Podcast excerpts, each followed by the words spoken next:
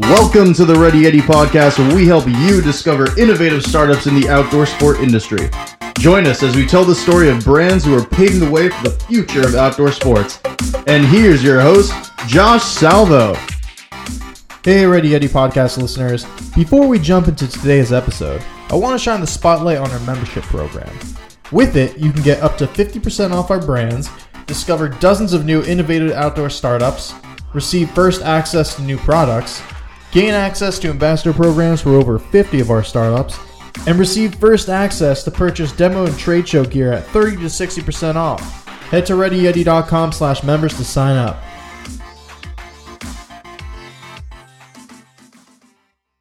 Welcome to the Ready Yeti podcast. On today's episode, I'm going to be chatting with Kim and Kyle Vines, the dirtbags turned entrepreneurs who started Kush Climbing, the world's first crash pad built with sustainability and creative expression in mind. Kim and Kyle, I want to thank you for taking the time to chat with me. Yeah, thank you for having us. Yeah, we're excited to be on the podcast. Thanks for the invitation. For sure, for sure. So, yeah, with that, I would love to hear your story. How did you guys get started with Kush Climbing? With walk us through the entire journey. Yeah, so it started on a uh, climbing road trip out in California. We'd actually won a contest. Yeah, we. Uh, I, I told Kyle to enter this contest, um, and it was for like a, a van trip through California, a kayak, a bunch of gear. Um, and it was like the day of, and um, I was like, "Hey, enter it!" And Kyle ended up winning the next day. yes, so I got the uh, the email saying you're the grand prize winner, which gave us a VW a Eurovan to travel around California with, and we decided to turn that into a rock climbing trip. That's yeah, awesome. so um, so yeah, we got to climb around Joshua Tree, Yosemite. Um, got to go to all the national parks along the way, like the Grand Canyon, um, and and yeah, on the way back, it's a really long drive. So um, instead of you know going to sleep or um, you know getting bored at the wheel, we decided to write down some business ideas. Yeah. So our first um, ideas are all written in the back of the Joshua Tree Bouldering Guidebook. And uh, over the 14 hours back to Denver from Los Angeles, we uh, just wrote the entire business plan, and that was on I believe March 30th of last year, and we were really psyched on the idea and started the business. I like registered the LLC on April 1st of 2015. You know, we really wanted to start a business that we were passionate about, something, some a company that we would, you know, want to work for. So, mm-hmm. um, integrating like Yvon Chouinard from Patagonia's like ethics on business uh, and sustainability um, and really wanted like more of a creative process um, and building in crash pads, getting people outside, appreciating the outdoors, um, and that's really why we chose Kush climbing and, and yeah. idea. What we were really psyched on is it, it, started with several sketches, and one of the first ones was uh, a set of hands uh, drawn in a square like a crash pad catching your fall and that really sparked the idea of you know why why aren't there graphics like actual photorealistic graphics uh, printed on the landing zones of crash pads um, that got us excited and then uh, like kim said we uh, wanted to build something that we would be proud of and that we'd want to work for so that's when the uh, environmental ethics got folded in that's really awesome so oh, do you guys have a background in climbing how long have you guys been climbing for uh, yeah, we've been climbing for uh, a little over five years now, uh, mm-hmm. five and a half years. Um, and we actually discovered it um, while traveling around Europe. We were actually in South Germany, and uh, yeah, we were uh, we were riding our bikes through there, and uh, we looked up in the canyon that we were riding down, and we saw people on the walls. We were like, "Oh my gosh, that looks awesome!" like how did they find these places to climb and we actually were sitting around a campfire met the climbers and they showed us a guidebook and instantly like we were like as soon as we get back to america like we're going to go somewhere in the mountains and we're going to learn how to rock climb so yeah we had no idea that routes were written out and you could see all the topo and guidebooks and uh, it just opened the whole new world to us so uh, whenever we got back to the states we immediately moved to colorado and started climbing that's really interesting. So how how old were you guys when you started? Uh, we were 22. hmm I think that's really interesting, especially I fa- I find this very common in climbing that a lot of climbers haven't necessarily been doing it from you know like when you were like eight or whatever, like a little kid. A lot of climbers that I know that are really serious climbers that are great climbers started later in life. I think that's definitely very interesting um, to find a passion like that. You know, when you're in your 20s, I think it's really cool. Yeah, and I think the community has a lot to do with it. Um, they from the from the onset meeting those folks out in a completely different part of the world, and them being so receptive to us and opening up the guidebooks to us. Um, uh, we knew that we wanted to be part of the community, and then uh, the climbing community in Colorado embraced us immediately as well. So it, it's been easy to to fall in love with the sport because the community has made it so accessible.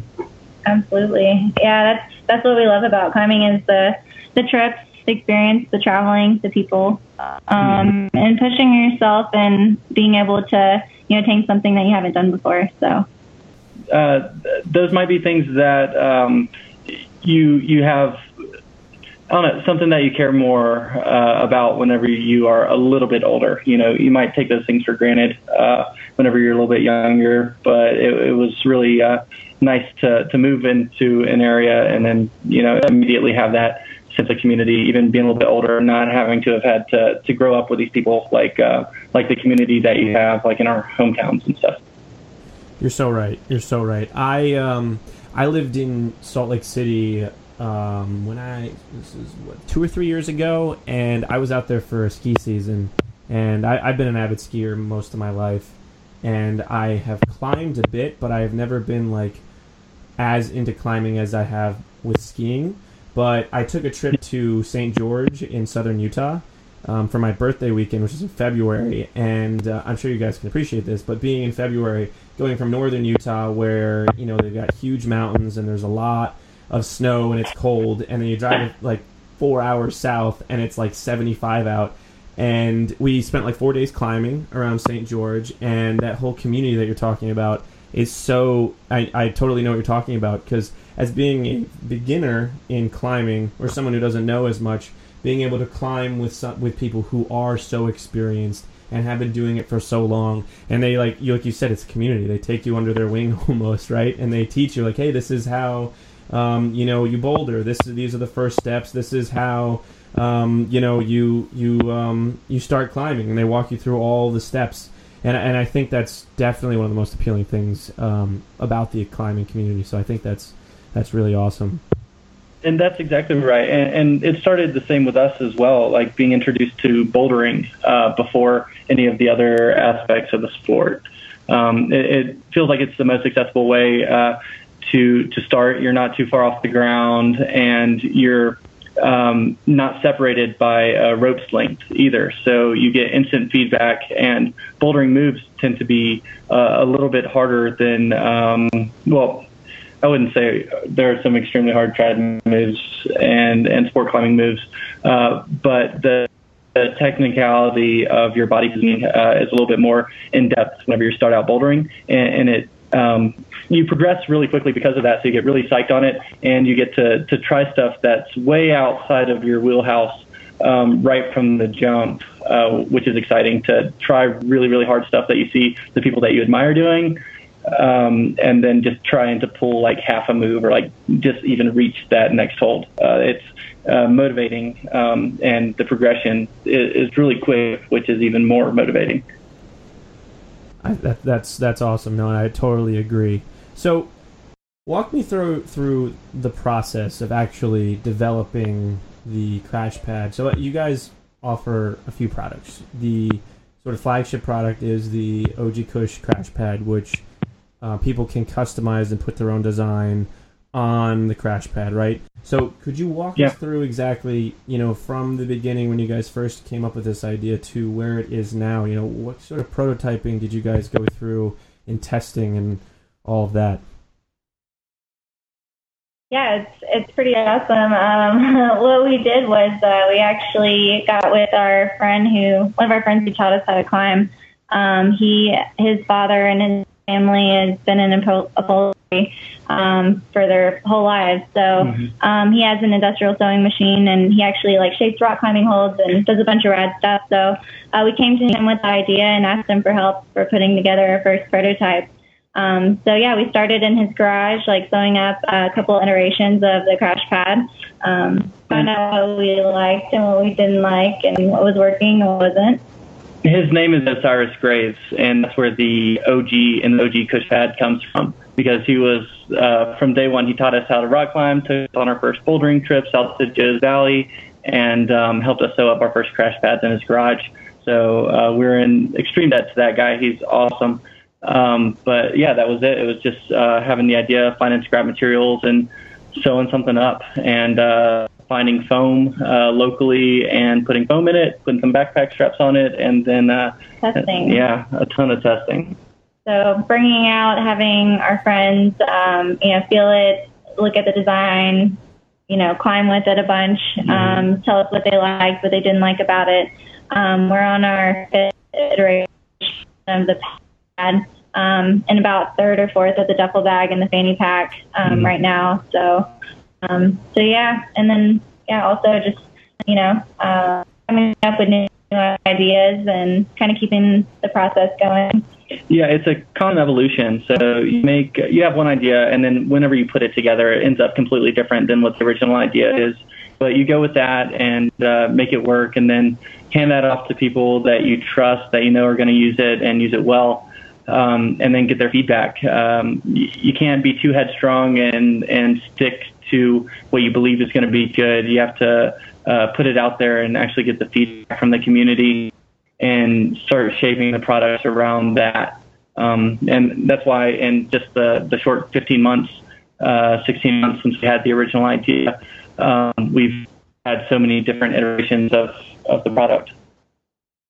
I think you bring up a really good point about um, getting feedback from your community, your customer, because you know they're they're most important, and obviously building what they want is is key. And so many entrepreneurs are like, I know exactly what they want, right? And they go, you know, they put their head down and they just run forward and they build what they think their customer community wants. But I think that's really valuable and smart what you guys did with uh, all the different prototypes that you did or went through. I think that's that's really incredible. Yeah, we're also impatient and put like some product. We're happy to show it off and give it to somebody, and then have them completely tear it apart and then start over again and just repeat the process. You know. Yeah, no, I think that's so so valuable. So where where did the actual name Kush Climbing come from?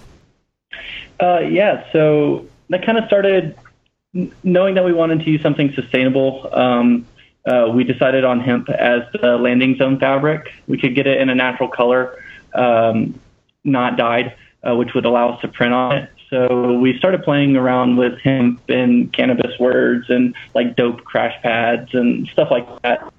Um, but Kush, uh, starting with a K, um, Kim and Kyle, um, and like the alliteration Kush crash pads felt really nice. Um, and then it's like a cushion uh, for your falls.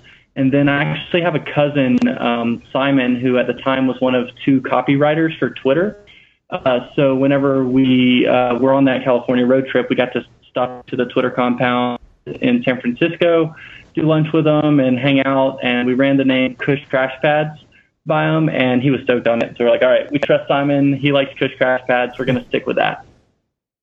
That's really cool. Going through that whole naming process, um, with our company with Ready Yeti, I know exactly what it's like when you have that reaction. We're like, that's the best name ever, where it just clicks with your uh, sort yep. of target demographic. No, that's really cool.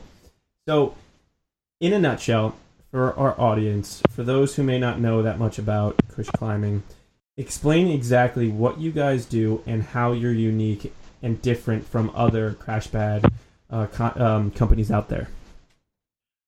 Um, so we kind of came at it from a different angle. Um, one being sustainability. So we we don't have any uh, preconceived notions about material costs and what standards are. We know that it has to be durable. We know that we want it to be sustainable. So that's left it open to um, to to not fall into what standard crash pads are made out of, which is uh, Cordura, which is a nylon.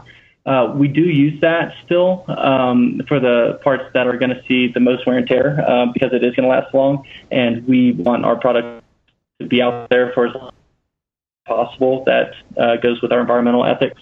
Uh, but we also wanted to see um, artistic expression. Um, one thing that that's been driving us from the very beginning is um, this picture in mind of seeing a lot of our crash pads, you know, under some uh, big boulder out in California. I imagine one of the Peabody boulders out in Bishop with, you know, a dozen, two dozen Kush crash pads underneath it, all printed with one design across the entire face of the crash pads.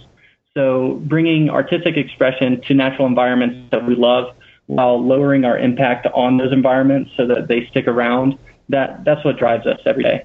Yeah, I mean, we wanted to be able to give back to the community in some way, um, supporting artists and also, um, you know, supporting environmental causes and getting people outdoors. So uh, we just um, give 2% of our profits. Um, of our sales, not just our profits. Excuse me, sales to nonprofits. And, um, mm-hmm.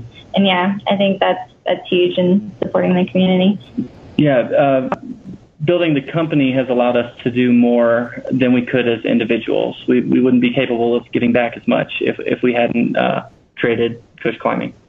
I love that. I think that's that's such a cool point, and that's one of the reasons why I started Ready Yeti is to be able to sort of 10x the impact that I have um, on the outdoor community and just you know in general. And I I, I think that's something very valuable in, in companies these days, and finding brands that are willing to make that sort of commitment is really cool. So go, go a little bit deeper into into your commitment to sustainability. I know you guys you give two percent. Um, what is it? One percent to um, I'm sorry. What, what were the organizations? There are two organizations, I believe, that you guys give. You give one percent to two different ones. Is that correct? It's actually just two different types of causes. Okay. So we give one percent to environmental causes through 1% for the planet. Mm-hmm. And then uh, the other 1% we give to social causes. Um, we're just now deciding on what those causes are. Um, through our first batch of sales uh, with Kickstarter, we actually have funds to give to these causes now, which is very, very exciting. Um, the 1% for environmental causes um, goes through 1% for the planet, which was started by Yvon Chouinard in Patagonia and we're now members of that organization. And they vet all of the nonprofits and charities um, that uh, do really good stuff for the environment. Uh, so the first one that we are going to uh, give to is Leave No Trace. Uh, we chose them because they're part of 1% for the Planet, um, and they're also local. They're out of Boulder, Colorado, um, and we really believe in what they do.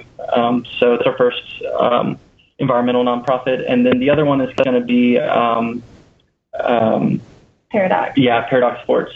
Yeah, Paradox um, takes um, you people with disabilities and uh, you know gets them outside and um, finding something that they're passionate about. So um, that would be our our other cause that would be given to.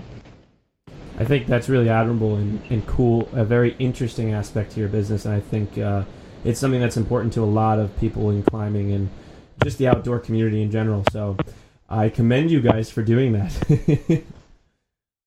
um, Thanks. I mean, it's it's easier whenever you're building something from scratch to just decide that okay, we're going to put this much towards this uh, cause. We don't have anything telling us not to. So uh, if if we're building something, we want to build in all the good parts that we want from the beginning.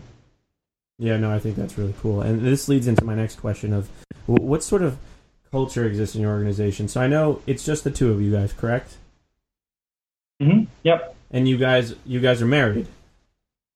We are. So that must be an interesting dynamic, to say the least. How, tell, walk us through exactly. You know, how does that how does that work? You guys are married, and you're also business partners. You know, sort of walk us through a day in uh, Kush climbing in, in the life of, of uh, you guys? Yeah, absolutely. Well, um, we yeah, I mean, it's just being Kyle and I right now, uh, and we live we live in our RV. So yeah, um, we are full on dirt bags. We we have a shop space, but we are living out of our RV 100. percent That's awesome. Um, Very jealous. yeah. So um, yeah, we, we chose to do that so that we could put everything we have into business and not into rent. You know, going nothing. So it also allowed us to be on the road. Um, you know, if we needed to travel, like you know, we went to OR or National Climbers Festival. Um, you know, we really have anything holding us back there. But to get back to your question on culture, um, I think our our culture here is more of a I don't know, get things done. Um, and you know, Kyle and I being married, uh, we have definitely a different dynamic to the relationship. But um, I feel like we work well together in stressful situations. I think riding a bike through um, through Europe and you know going through um, language barriers and all types of things, not knowing exactly where we're going to stay every day, like kind of got us in a mindset to where we can communicate with each other, even though we're under a lot of pressure. So Absolutely, that was a uh, an eight month bicycle trip. So that was Oh, wow. a, a lot of stress that that you know made it super easy for us to uh, to work together in this type of environment where we're actually just following our passions instead of um, you know looking for a place to to sleep and food to eat every day. You know, we kind of tempered all that. Totally. Um, yeah, I agree. And like what we want to build here is um, an organization where people are passionate about like climbing, passionate about the environment, and um, really, really care about those things. I think if you have that at your core, like you know, you can pretty much do anything. And um, yeah, I mean, Yeah, you, you can't teach uh, being adventurous uh, or a willingness to take risks. You know, um, all the other stuff we can learn, uh, but that's at the core is um, you know following your passions and being uh, willing to take those risks to to get to the end goal. You know. That's that's that's really cool. I think. yeah, and. Uh, Yeah, go for it.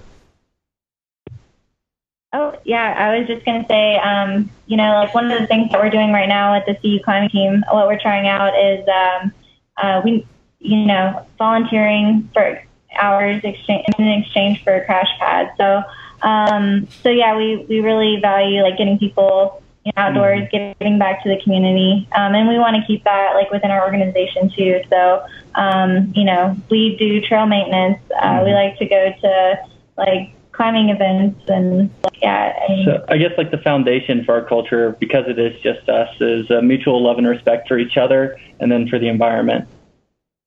That's awesome. I totally understand um, the aspect of being business partners. So, like when I when I think about this question, having my business partners and the I like I always made the joke, or I've always heard the joke of you know like having a business partner is like being married to them, right? And, and I and I love the way you guys sort of explain that because it, it's so true. And when you guys have utter faith in each other and have done the things that you guys have done together, it builds that sort of level of connection and trust so that, you know, when you are running a business like Kush Climbing, you can really excel and make sure that you fully get, immerse yourselves in the business and make sure that you have the business's best interest at heart, which I think is re- really cool and really interesting. And very few founders have that. Mm, Thank you. And you talk to a lot of founders, so that's exciting to hear. yeah, yeah, no, I uh, I try. um, speaking of what what mentor you mentioned one mentor that you guys had when you were first starting out and you were designing or going through prototyping. What other mentors have you guys had in the process of getting where you guys are today? Yeah, we have a couple. So, um, one mentor has been Jake, um, and that's Jake. He's the co-founder or founder of Ethnotek Bags, and they are direct trade, uh, which is really cool. They go out uh, all over the world and find artisans uh, who make textiles, and then buy those textiles directly from the artisans and integrate them into their products. So conversations with Jake from the very beginning, um, book recommendations from him, like uh, "Let My People Go Surfing" by Right. Chouinard. Uh, that really shaped our business from the very beginning, and he, he's been extremely receptive to our questions and conversations and, and um, kind of been with us the whole way.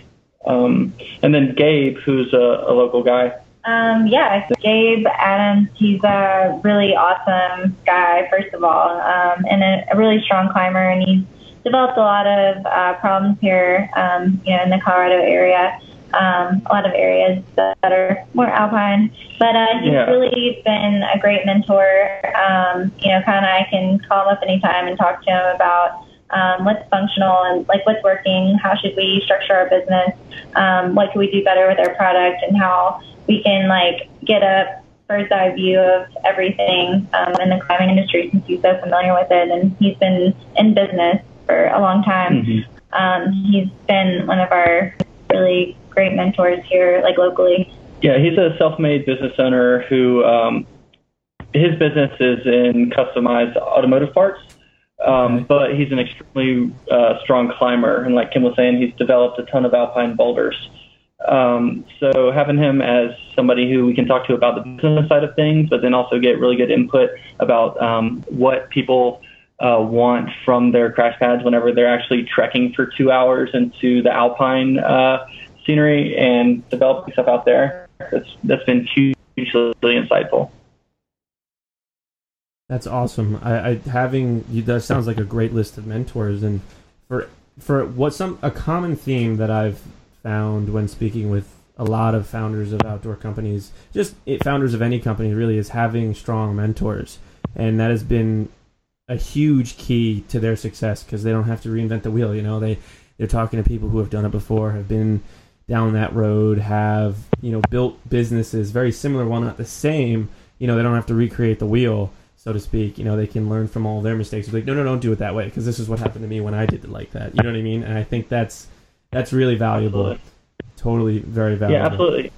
And speaking to not recreating the wheel um, uh, and off the mentors that we directly um, like interact with ransom allison who um, made the sublime climbing brush uh, which I'm sure you're familiar with. Yeah, um. He's also an early mentor. He helped out with the Kickstarter campaign, uh, which ended up being a success for us. Um, so that was huge. But then, um, speaking to not recreating the wheel, like there's a lot of mentors that can be passive mentors, like uh, Tim Ferriss and the Four Hour Work oh, Week yeah. uh, was an early book that we that was really influ- influential. And then Seth Godin um, and all of his business practices, including the Ship It Journal, which has helped us stay on time with uh, orders and manufacturing process are hugely influential. So there's a ton of resources out there. Um, you know, the personal ones are uh, extremely meaningful, and we wouldn't be here without them. But uh, going out and finding that information so that we don't have to uh, invent a process that's already uh, been um,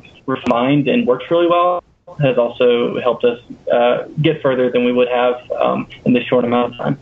That's really awesome. I'm glad you referenced the Four Hour Work Week. It's the first business book I ever read in high school. Yeah, it exactly. Was, it was awesome uh, and eye opening. Exactly, and the the title is just a straight up. yes, that's awesome. So, what would you guys say has been the hardest part about starting Kush climbing? So, the hardest part has been probably sourcing materials. Yeah, it's really uh, it's been tough finding um, you know eco-friendly materials. Um, you know at like a, a rate that you know is is not out of price mm-hmm. range. You know what I'm saying? yeah, being able to have the cash to purchase materials. That's why we moved into the RV. But that that's also been a big uh, barrier uh, to entry. Uh, finding the right supplier and then negotiating uh, the cost to where we can actually purchase from them. Um, and then also affording manufacturing uh, has been huge. Um, I, I, picked up the sewing machine. We had Cyrus's help in the beginning, but we couldn't ask him to do too much uh, because he has his own career and uh, wife and family and that whole thing. Um, so uh, being able to get to the point now to where I'm off the sewing machine and can start running the business and then uh, get manufacturing rolling was, was huge. And yeah, definitely. I mean, I think from the beginning, um, whenever we started Kush Climbing and we got um, our RV, we were like, well, you know, we can run the business from the RV. We'll just it from there. Um, I think that was one of the hardest parts is realizing, you know, we can't do that from the RV Mhm. um, with all that we need. Unfortunately, Yeah. um, we need a space to be able to, you know, set up computers and Wi-Fi and so, and you know, it just wasn't working out the way we wanted to um, initially. So um, I think that was one of the hardest parts. Yeah, like having a, a brand built around products, um, not some, not an app or anything like that. Uh, having a shop space, like since we've gotten our, our space, we've been able to uh, to just get so much more done. That's awesome. That's awesome. So, talking about actual production and being able to afford it, you guys did run a Kickstarter, and I believe you guys raised a little over was it twenty three thousand dollars, correct? Was, yeah, 22, just over 22. Just over twenty two. I'm sorry. So tell me, what was that like? I know you guys wrapped it up a couple weeks ago. You know, what, what was that process and journey like? Yeah, um, I would say, you know, we've been wanting to do a Kickstarter for a while, um, and it's just really been like, well, are we at the point where, where we've got all the pieces together? Um, we we finally did have all the pieces together. Um, it's manufacturing and suppliers, and we're like, we're ready to pull the trigger. So um, we we got the Kickstarter page together. Um, we spent like three nights of not sleeping and constantly working both have full time jobs as well. So um, yeah, it was it was pretty tough, but uh, we got everything together and launched it. Um, and you know, it's it uh, like initially picked up really really fast, and then kind of from there we we got like some publications out. Um, and saw a little bit of growth, but I think like our biggest push for us reaching the goal is like right at the end. Yeah, um, you know, three days before the end of the campaign, we were less than 50% funded and really pulled everything. Yeah, it was a a crazy marathon. You know, we, we did a full uh, 60 day campaign, just about as long as we could um, put it out there, um, knowing that the first couple of days would be refining um, what the page looked like, uh, getting product shots. We, we work better under pressure. Um, so putting ourselves out there and then refining on the way has always been our, our best way of getting things done. Um, so we did our first event uh, was the GoPro Mountain Games in Vail uh, for the Bouldering World Cup, Right. the U.S. stop. Uh, and we were right there in front of the bouldering wall. We had a huge response from the local community um, and decided to just go ahead and uh, ride that wave into the Kickstarter campaign. So it's like, all right, we, we've built our list up a lot from this event. Let's go ahead and activate that network, which is excited about our product now that they have actually got to see it in person. Um, so that's where we got our initial bump from, and then it was just a constant push through the dip in the middle, and then um, up the insane climb at the very end. Um, and we have to credit our friend Eric, um, the founder of Carabiner Coffee, uh, who we spoke to at Outdoor Retailer just a few days before the end of our campaign. Um, and he gave us the advice to just start texting everybody uh, in our contact list on our phones and reminding uh, them about what we're doing and what we're trying to accomplish. And, and that was really uh, getting our look, like our our close network uh, active um, was what pushed us over the edge. No, that's that's that's great advice. I, I think uh, leveraging your network, people who know you and trust you, it's surprising Mhm. how far that'll take you. Uh, it's it's insane. Like you, uh, uh, it's surprising and rewarding, and you get to I don't know it. People get to interact with you in a completely different uh, way. I I think um, your friends or your mutual acquaintances, but then to get people excited about something that you're building uh, for the same reasons you're excited about it, it, it's so rewarding, and then they're so happy like to be on the ride with you. oh, Definitely. course. I mean, they can see the journey that we've taken, um, you know, from the beginning. And uh, I don't know, it's really awesome, like Kyle said, just to have that network behind you um, in the climbing community. So, yeah, it's uh, it was a crazy ride, but we're so excited Yeah. that we can get this first Yeah. batch out, and and this is you know what we need. So Man, I, I can't describe how exciting it is to be able to purchase the materials uh, to build the product that we've been envisioning for more than a year now. Uh, like moving um, away from plastic buckles and into really substantially uh, much better uh, metal hardware for fasteners and just different details that we're able to uh, focus on now that we were able uh, to accomplish that goal. I think that's that's awesome. That's really cool and, ins- and inspiring. Um, and having that sort of idea in your mind and seeing it come to fruition is really a really cool concept. And, and just actually, you know, going through that process, it's very rewarding. Um, what would you guys say is your biggest fear, and how do you manage it in terms of uh, Kush climbing? Yeah, absolutely. Um, So, probably the biggest fear would be like letting people down, like not fulfilling promises that we've put out there. Right. Um, it, it's easy to overpromise. Uh, we get really excited about our stuff and really excited about pushing what we're capable of doing. Um, but like falling short of that, especially like in public, i- is a huge fear. I mean, I think that's one of the biggest barriers with like starting a business is just the fear of you know failure. So, Mhm. um, I mean, I think that would be many other entrepreneurs' fears as well. Um, and So- yeah. I got it. Um, so like to to help overcome that, it, it's really important to like for us anyways to set goals uh, along the way, incremental goals, and have a plan to accomplish those. Like really laying everything out, dating everything, um, naming the person who's responsible for every little uh, step along the way.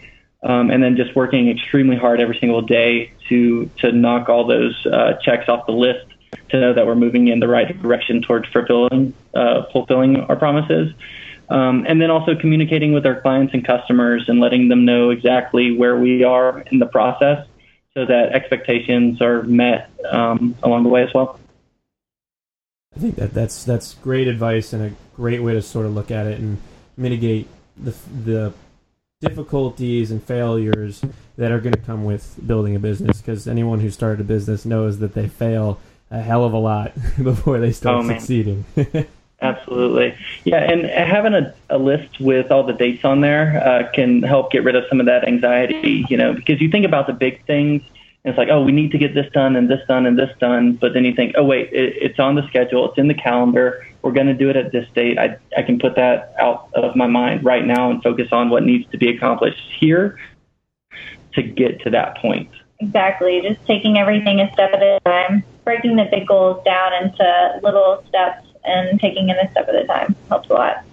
That's great advice. I for us, we actually use a, a Gantt chart, which I'm sure you guys are familiar with, and it basically just goes, you know, over time, and then we have different tasks, and we set them up. You know, this one's going to take three days to accomplish, and then this one will happen right after that, so we can see exactly what the timeline is. So, like you said, you know, I don't, I'm not constantly worrying about like, crap, am I forgetting one of those things, or like, oh shit, like, did I do that? You know, removing that from the equation really helps you perform at a much higher level when you're trying to build a business. Yep, it narrows your focus, and whenever it's uh, you, you have limited resources with just a couple people, that you really need to do that. Oh yeah, you wear all the hats. Mm-hmm. cool. What advice? Now, I mean, uh, we've sort of touched on this already in advice, but what would you give? What advice would you give to someone who is interested in starting a business in outdoor sports or just in general? Um, so the biggest thing for us, I think, is passion. Be passionate, um, be part of the community, um, and yeah, uh, one of the really inspiring books uh, that that we read was Rock Warriors Way, and uh, I think this quote describes it perfectly. Yeah, so it's our responsibility to create our life's work and something we are passionate about because that is the most effective way we can create happiness in our life. A life's work in that something is the best path to challenge us and it's the most effective way to serve others. It's been like the, the piece of advice that we got from that book that's driving us every day. That's Doing what you love, loving what you do, Mhm. and that with others. Yeah, and being a dirtbag. I mean, that helps uh, save money and then also puts you right smack dab in the middle of the community that uh, you're trying to serve. Oh man, that's awesome, and we'll we'll totally link up the uh, that book in the show notes so our listeners can check it out. Where do you guys see your business going in the next year, five years, ten years? Yeah, absolutely. I think this year, um, rolling out the production and fulfilling the Kickstarter orders and mm-hmm. orders that we're, we're having online, um, that's going to be within the next year. In five years, we're trying to scale up and be in gyms across the United States, and we also have some gyms interested in Japan. So we'd like to um, be available at retail areas, uh, rock climbing gyms, and then also gear shops at um, climbing destinations like J Tree um, as well as bring in new products. So we really want to push uh, innovation and, sustainability. Um, so products that we bring out, we're going to try to lower the impact even more, environmental impact even more, and innovate in ways that, that people aren't currently. In 10 years, um, yeah, in 10 years, uh, expand the product line um, is one of our our main goals there. Um, you know, be able to hire a team of people to help us like expand our mission um, and develop more cause-related goods and actions, and you know, being more active um, in you know that realm of things. Mm-hmm. Um, like really um, making climbing something that's accessible to the community that wouldn't have access to it uh, generally. Um, we're both from Louisiana originally, where the only thing we climb is trees and fences. um, so, like bringing climbing as a sport to those communities through gyms or some type of initiative to get them out to Arkansas. Horseshoe Canyon Ranch would be the closest area to us um, in Louisiana. Um, but really activating the communities that don't have access to it and figuring out ways to, to reach them. And we'd also, in 10 years, like to, you know, sponsor major athletes and events, you know, and really uh, get the word out there and let people know who we are. For sure. I have to ask, how, how did you go from Louisiana to Colorado? oh, it's so easy.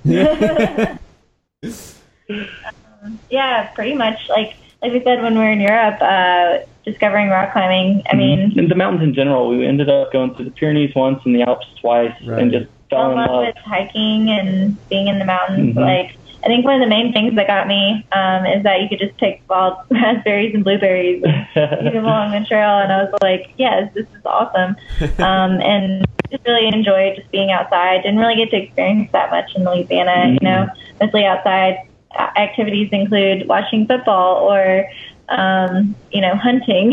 so right, right. Uh, it's really cool to be around a community that thinks alike.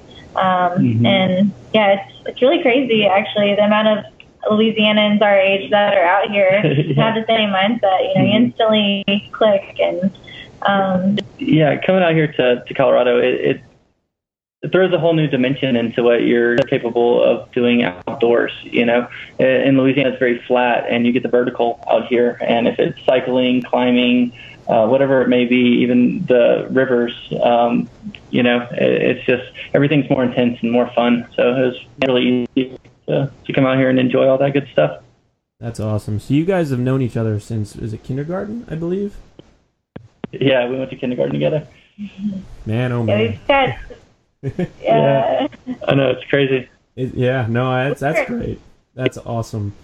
What would you guys say is? I, I mean, I feel like you guys already yeah, we, touched on this question, but what would you say has been the best part about running Kush climbing?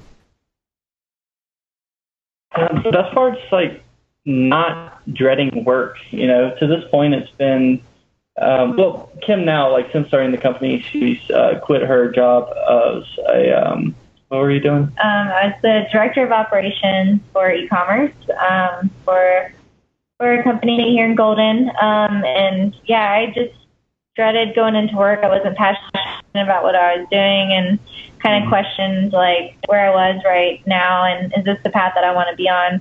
Um, the answer was no. So, um, so I was like, what am I passionate about? I wrote down everything. Um, including like you know nonprofits and rock climbing, and you know decided to. Um, I used to teach swimming lessons, and I would I like to take people out climbing and teach them rock climbing. So, um, so yeah, I ended up working at Earth Treks, um, starting as an instructor, um, and then you know moved up to you know selling uh, retail and desk, and then I'm a shift supervisor and a programs uh, director assistant. So um, I still get to be in the rock climbing community and I get to be on my feet all day, do what I love, and love the people I work with. Mm-hmm. Um, so that's what I do when I'm not at Kush Climbing. But while I'm here at Kush Climbing, it's it's creating something from scratch and watching it grow, and you know, just being excited about what we're doing every day and getting other people excited is like what we love to see. You know, mm-hmm. seeing the messages on social media and like just just awesome. You know, feedback we've been getting and just inspiring, and that's what keeps us going every day. So um, I think that would be the best part of you know starting Kush is mm-hmm. you know not not uh, dreading going to work and being passionate about what we're doing. And like to to make something up in your mind and you know just have an idea and then to see that come to life it's just about the most rewarding thing i can imagine. You know it's uh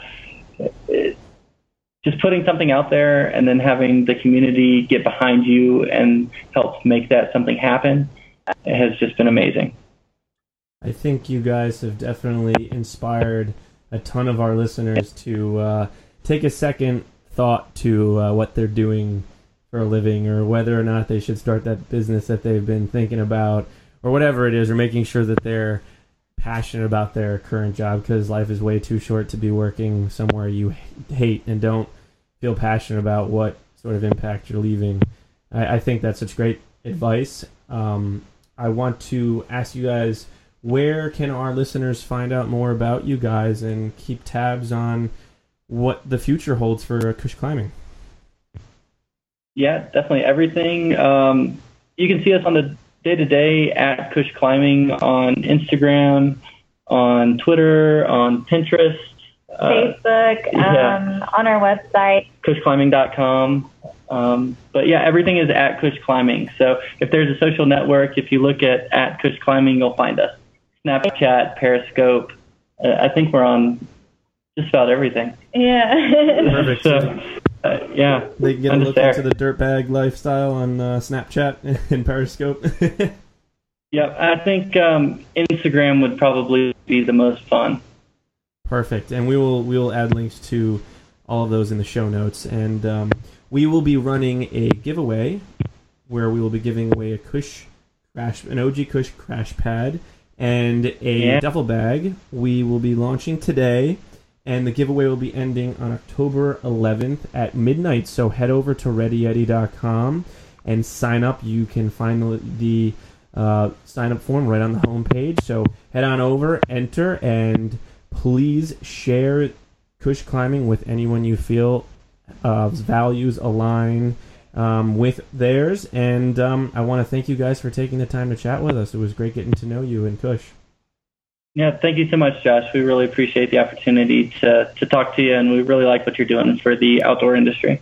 Yeah, it's been fun talking to you today, and um, yeah, go enter that sweepstakes. Much appreciated, guys. Hey, Ready Yeti podcast listeners, if you enjoyed today's episode, then I would be incredibly appreciative if you could log on to iTunes and leave us a quick review. This really helps us get noticed by other podcast listeners like yourself. And if you know anyone that would benefit from this episode, then please share it along. Well, that wraps up this episode of the Ready Yeti podcast. I'll catch you next week.